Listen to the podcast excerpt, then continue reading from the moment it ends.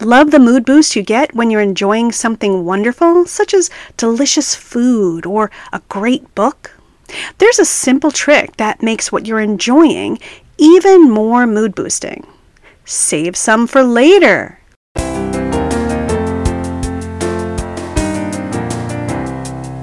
Hello, and welcome to another episode of the Happiness Upgrade Podcast.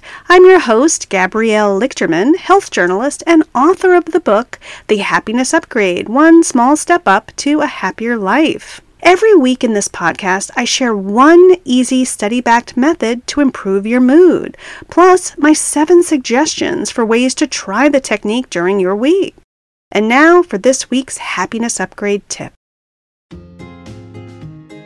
At some point, you'll be dining on a delicious food, sipping a refreshing beverage, or doing a favorite activity. And as you do it, no doubt you'll feel a surge in joy. While this pleasurable experience is wonderful on its own, there's actually a surprisingly easy way to give it a happiness upgrade that makes it even better. Here it is.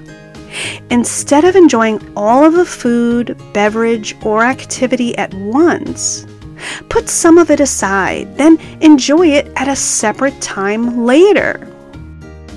So, what is it about saving some for later that makes the experience even more pleasurable? Well, it comes down to recreating the best part of the food, beverage, or activity you're enjoying.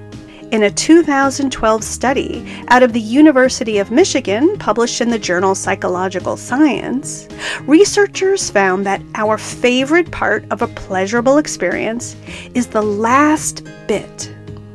That's because you're aware the experience is close to ending, so you focus all your energy into savoring what's left, which heightens your sensations, attention, and appreciation. This means that by simply dividing up what you're doing or consuming, you get to relish the best part again and again. What I also love about this tip is that you can look forward to enjoying something that's guaranteed to bring you pleasure later on. No matter what happens in your day, you'll know you have that wonderful experience to look forward to. So, how can you use this tip to give yourself a happiness upgrade this week? Here are my seven suggestions. 1. Instead of eating a full serving of a favorite food in one sitting, such as a big bowl of ice cream, separate it into at least two smaller servings to enjoy at different times. This is also a great tip when you're at a restaurant and order a favorite meal. Ask for a doggy bag to take some home, and you'll be able to enjoy that special dish yet again. 2. Pour your daily coffee, tea, juice, or other beverage into a smaller cup. Then give yourself a refreshing refill. I have a great recipe for making cocoa from scratch. It includes cocoa powder and sugar, of course, but also salt, cinnamon, and melted chocolate. It's delicious and indulgent. I make one batch, then pour half into a small mug. When I get to the last sip, I always slow down and savor it because I know this deliciousness is about to end. I save the second serving for later, and honestly, I actually get excited because I then look forward to experiencing that deliciousness all over again. 3. When reading a book for pleasure, try to hold off continuing into the next chapter until later, even if there is a cliffhanger. 4. If you want to binge watch a show, consider watching just two episodes at a time rather than the entire season. I've been doing this lately with Natasha Lyonne's second season of Russian Doll. I love this quirky show, but I force myself to take breaks from watching. That's because in the past I have blown through entire seasons of other shows really quickly, and I've actually been let down afterward because once I reached that final episode, it meant the show was over. By slowing down and watching fewer episodes at a time, I get to savor the story, which makes me appreciate it and enjoy it even more. 5. Schedule a break in the middle of an enjoyable activity. For example, when at a museum or an amusement park, plan to take a break for lunch or a snack, then return to the fun. 6. Divide an activity that takes longer to do, such as visiting a nature preserve or a new city, into more than one day. In the past, when taking on big experiences like visiting Rome or Paris, I've tried to cram as much as I could into a single day. I thought I was saving time.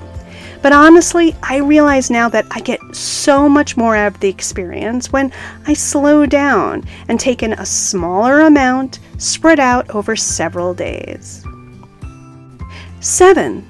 When chatting with a friend or family member, instead of catching up all at once, plan two or more shorter chats. You may end up having even more to talk about, making your connection even stronger. Those were my seven suggestions for finding ways that you can save some of an enjoyable experience for later. I hope you find them helpful.